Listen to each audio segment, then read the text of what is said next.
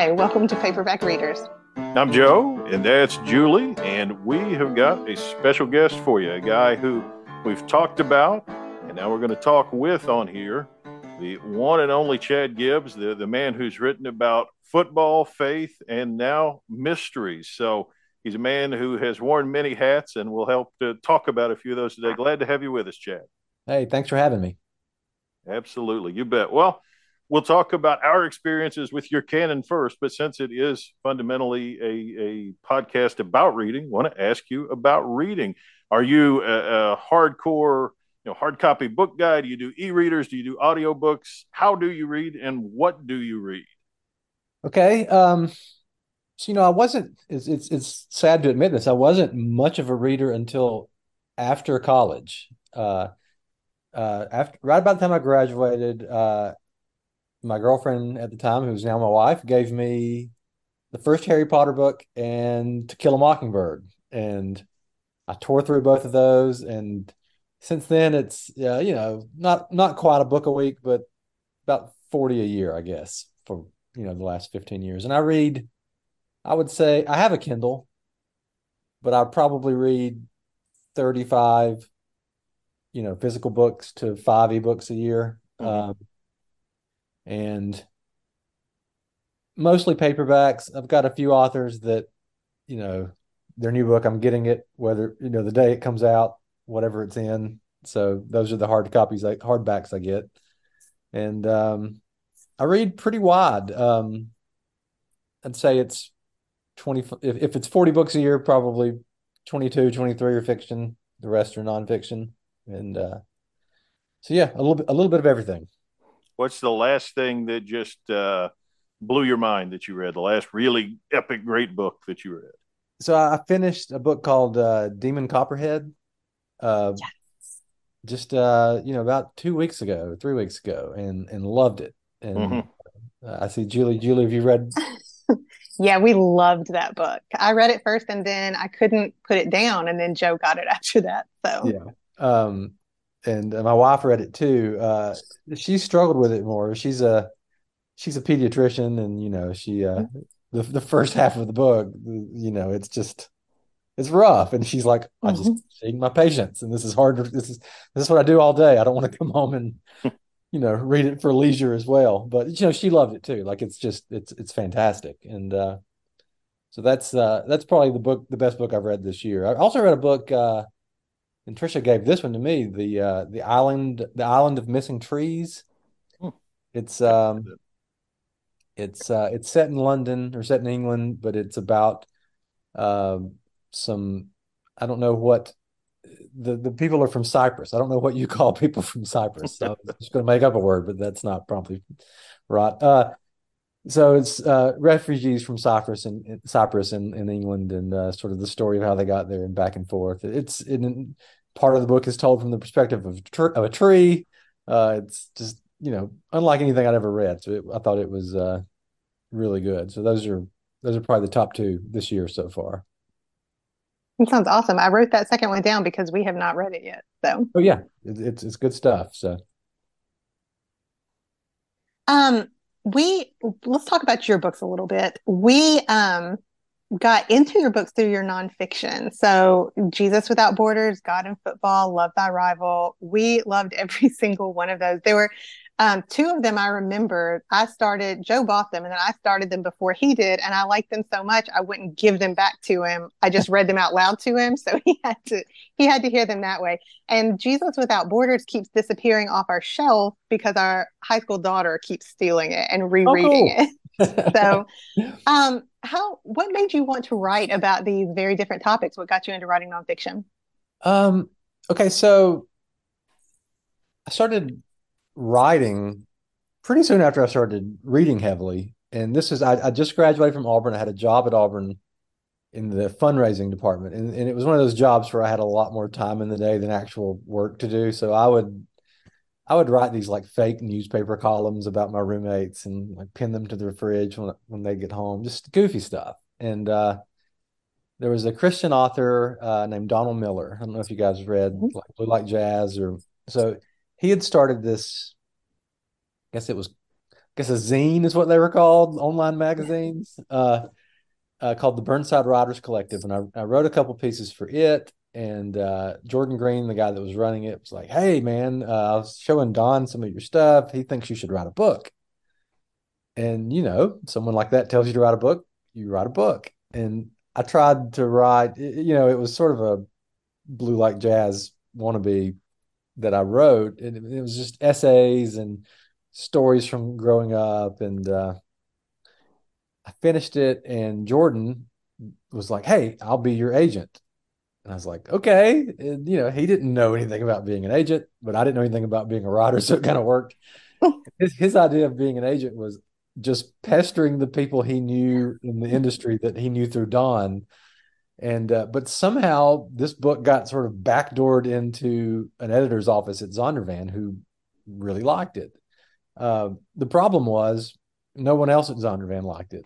Um, and, and it was the problem we ran into with with humor like you know like what one person thinks is funny and the next person thinks is mildly offensive is it's a blurry line but at a christian publishing house it's very blurry and it's like instead of funny and offensive it's funny and blasphemous and, uh, so andy the editor there fought for gosh it was probably three years to try to get this book uh, picked up and uh, but he finally did and we were sort of working towards getting it published and then he left and I got a new editor who wasn't as hot on this book.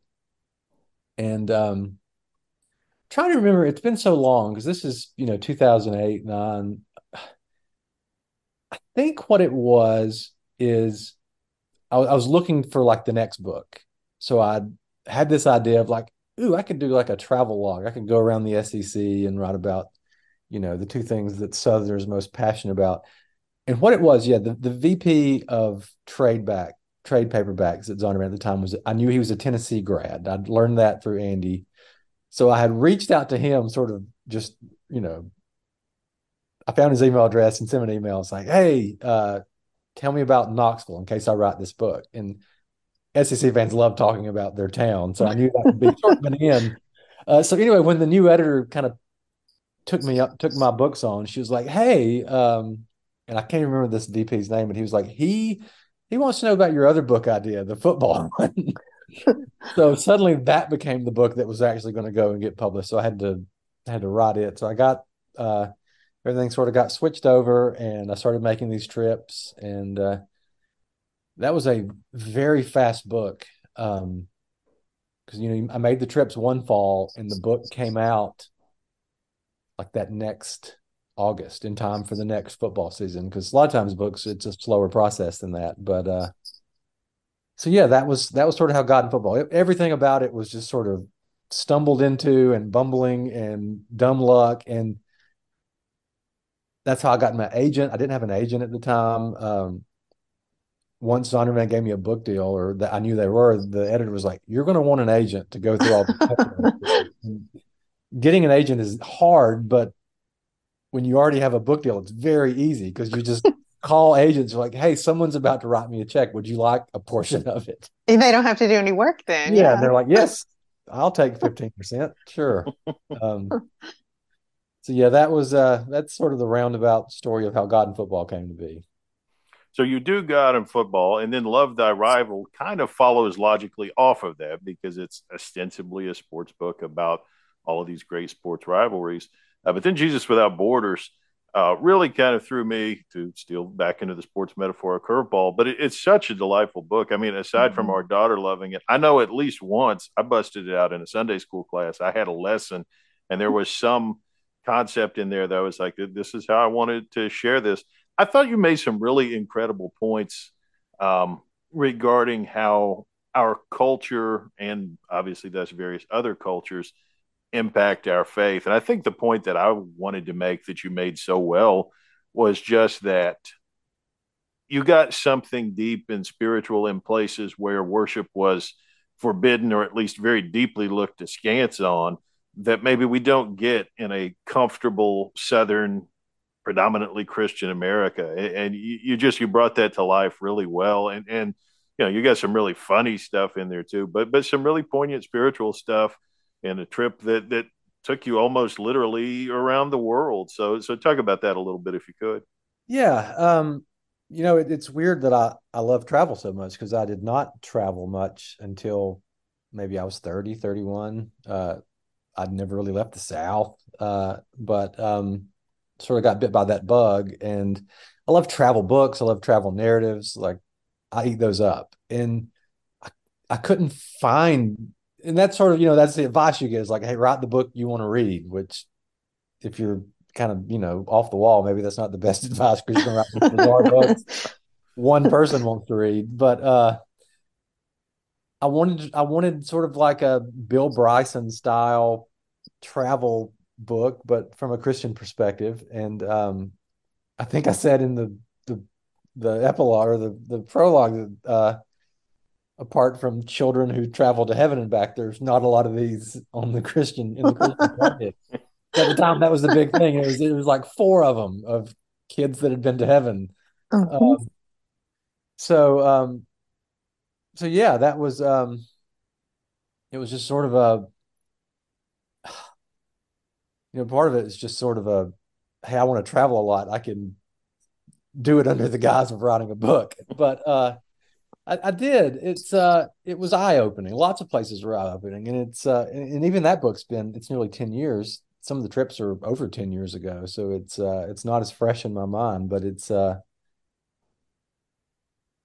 it was particularly if you've only, which I had, only experienced Bible Belt Christianity, which is, um, you know, pretty easy. Uh, if we're being honest, it's uh, it's it's it's easier almost than not being a Christian down here. It's it's less socially awkward and everything else. Uh, so yeah, it's uh, it was uh, it was eye opening and it was uh, it, it changed the way I thought about a lot of things and uh, it's still, you know, some I'm like Facebook friends with people now from all over the world. So it's it's it's always there. Like it's constantly I'm being reminded of places I were, people I met, and still still keep in touch with. So it's uh I like to think that it's still sort of you know making me a better person those trips and and and making me a you know giving me sort of a deeper deeper faith. But um yeah, that's uh that's that book. It's uh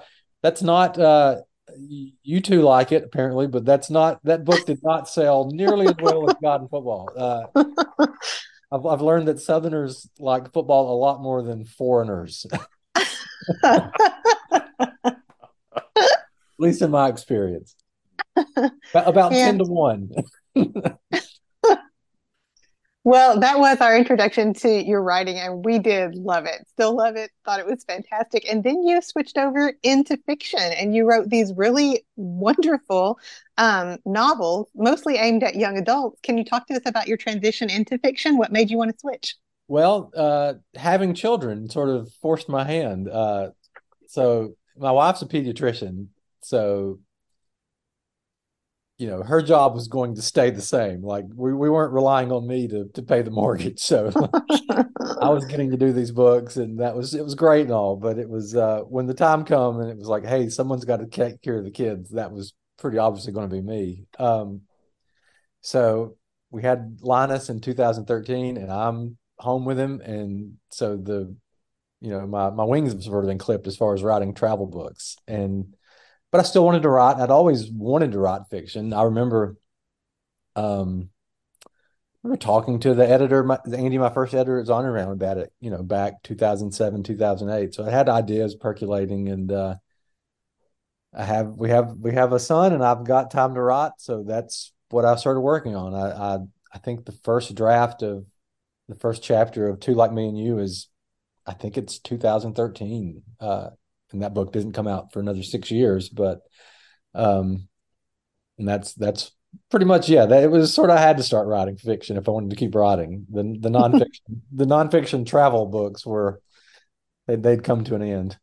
well, I wanted to ask. Uh, I mean, I, I was curious about the the transition, but the thing that would be to me, I think the hardest part of the transition, in which I'm fascinated by how deftly you handled this, uh, I, I, haven't read uh, Two Like Me and You. I did read Rome of Fall, and then I just started the uh, Elton and Izzy series. But but how do you get inside the head of a narrator who is a generation younger than you and make that convincing and realistic? I mean, what, what's what's the trick? You you just sit around and think, uh, what do you know teenagers think about a lot? I mean, how how does that work, Chad? I think I'm just very immature, so I, I have to try very hard. Uh, you know, I was talking to uh, to Trish about that because I, I think whatever once the Izzy and Elton series is done, I think I want to try to write adult fiction. But I've always sort of liked young adult fiction,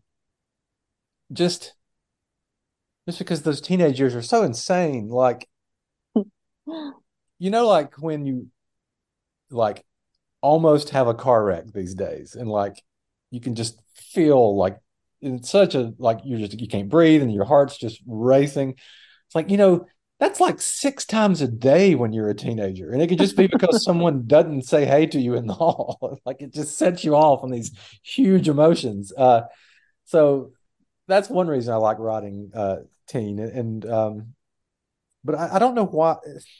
I honestly don't know why. That's just the story ideas I had were just young adult stories. So that's, that's kind of where it started. But um, some of the ideas I have for new books would work better for maybe adult novels. So maybe I'm heading that way next. But uh well, we found your young adult work really, really fun. And then Joe has been, I haven't gotten to the mystery series yet. I've read The Rome of Fall and then Two Like Me and You.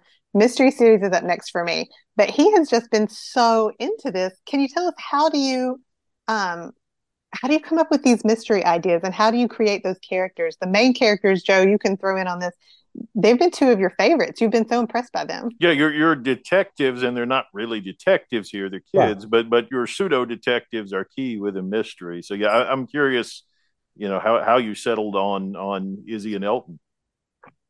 Oh gosh, um, I'm not sure. Uh, Elton is. I have a uh, my uh, my sister's oldest son who's who's uh, 19. He's uh, he was diagnosed with. It's, it's, he's on the autism spectrum. I think when he was diagnosed, Asperger's was still uh, the what what it was termed. But uh, so Elton has got a lot of his mannerisms, his his speaking cadence is a lot like my, my nephew's. He's he's not necessarily based on him, but loosely. Of course, Elton is you know six foot eight, African American. My nephew is five foot four and has you know, sort of rock star from the 80s hair. so different, different people. But um, I just thought he would make an interesting sidekick for a. I like that Izzy is um, sort of contradictions. She's um, I don't know how to describe her. She's she's very confident and then very not confident at the same time. She's just everything about her sort of she goes one way and then she comes back. I I don't know. She's uh she's brash, and uh, I, I, just needed someone sort of a, a bull in a china shop sort of character to go along with Elton, who's a strict rule follower, uh, doesn't want to do anything that's not you know on the up and up. And I thought they'd make a fun pair to uh, to solve murders with. Yeah, absolutely. And one thing I am curious about, I mean, you talked about some of the contradictions in Izzy. One of the the minor points in Bardo by the Sea, which was the one I read. It's the first of the series. Uh, she kind of subtly gets a pill addiction in the middle of this. And, and the, the question from me is going to be how do you do the calculus of how deep into mature content you want to go in these novels? I mean, I, I've felt that you neither shy away from the reality these kids live in, but at the same time, you know your your your novels aren't NC seventeen or anything. So yeah. how, how do you figure on that? Uh, yeah, it's it's a good question. And sorry for the dead air on your podcast as I just stopped talking. Um, you know, I don't know. I, I do have, you know, my my editor Becky Philpott is a big help and uh Trish my, my wife Trisha gets first read. So if anything was she's like, No, you're not putting this in a book. Uh that hasn't happened. It's uh I feel like I've walked the line pretty well as as far as what and I read I do read young adult novels, so I know what's out there and what's sort of considered, hey, this is fair ground for a 16, 17 year old to read. And mm-hmm. um, I don't think I've pushed any boundaries as far as that's concerned. Um, and Izzy's, you know, Izzy's opioid struggles, that's part of that was the, the, the setting of the novel when I wanted to set it. Um, it's set 2008. Th- this whole series will be set 2008 through 2011. And um, that's a big, uh, a lot of what was going on, particularly in Florida with the pain clinics and everything. Um, um, that was just sort of part of the setting, but also I wanted to be part of her character. I liked uh, the idea of her having this sort of struggle personally, while also there'll be the murders and everything. Um, so yeah, um, I think reading in this genre and, and knowing like what out there is part of like how I know where the boundaries are and what people are writing about, what what people are reading. Um, so I guess if that makes sense, that, that's a decent answer. Yeah, sure. Which one of your books has been your favorite? Just the most fun to write? I think Two Like Me and You still is my favorite. Uh, the first one, uh, and it was such a weird. It was two ideas I had for books mashed together into one book. That's why probably why it took so long to write, and it was my first novel, which also made it take a longer um, back when American Idol first came out, uh, Trish and I used to watch this, you know, the first two or three seasons, and there was this contestant on there. I don't remember her name or anything anything about her, but she used to wear a flower in her hair. I think she was from Hawaii. She wore like a flower in her hair for her boyfriend back home. That's what she told Ron Seacrest. And then, like seven or eight episodes in, there's no flower, and she's like, "Yeah, we broke up," or something like that. And I just couldn't help thinking about like the guy back in his high school. Like he's got now this like famous girlfriend who everyone in the country knows she dumped him, but like he can't even like probably call her or there's no way to like it's always like there's this chasm between them now. And I was like, that has to be horrible for this guy. So I like the idea of like a normal high school couple breakup, except one of them all of a sudden is really famous. And um then I had the idea of like kids taking a World War II veteran to France to try to find someone he had, you know, fallen in love with during the war and lost touch with. And then I was like, maybe I could just mash these together. and uh, so it took a while, but uh, it ended up making a, I, I think a, you know, a unique, a unique and interesting story. It really was. It was a lot of fun to read. Um, and the characters were just really, really fun. Always kept you guessing the whole way through. Yeah, those are fun characters. I miss them. Uh, so I get asked by people that read that if there's a sequel to that one, and I don't know if there is, but um, maybe one day. Keep my eyes open for that. Yeah, you you anticipate something that I wanted to ask about. So I read Bardo by the Sea. That's the first book of Izzy and Elton. I have not yet read Graves Upon Bones and Ashes in the Pines, which are two and three in the same series are we at the end of them? Is there more of them? And, either way, what else is coming on the horizon for you writing wise? Well, it sounds like you backlog away, so you probably are, are well into whatever the next thing. Well, I wish I was. Uh, there's going to be there's going to be four and five of the Izzy and Elton series, and, and the fifth one will wrap up their story as teenagers. Um, and um, so those stories are I I've written the epilogue or the prologue, the first chapter of book four, but the summer was useless. I did nothing this summer. we had some trips, but it's hard to write. Even if we didn't have trips, home with kids, I don't get much done. Uh, so last week, school started on Tuesday, and I started writing again. And so uh, book four should be out sometime early, hopefully early 2004. More than likely, it'll be spring 2004 and then I'll get book five rolling, and and that'll be that'll be that story. And uh, you know, I know the epilogue of book five. I know how it ends, um, for at least, and then so you know, there's a possibility you could go forward and write about them and their like catch up with modern day. They would be in their early 30s, and that could be like an adult mystery series, but probably not immediately. I've got some other ideas I want to to play around with, but two more books, for Izzy and Elton, and then that'll that story will be done. I think. We are excited for those. We'll be looking for them. Can't wait to read them. Well, I'm trying. Um, we have really enjoyed this and we appreciate you being willing to come on and talk to us about your books. We've loved everything of yours that we've read. Can you tell people where they can find you if they want to keep following you and then be notified when new books come out? Yeah. Uh, so my website is chadalangibbs.com. Uh, social media wise, uh, I'm on, I have like a Facebook page. I think it's Chad Alan Gibbs Writer.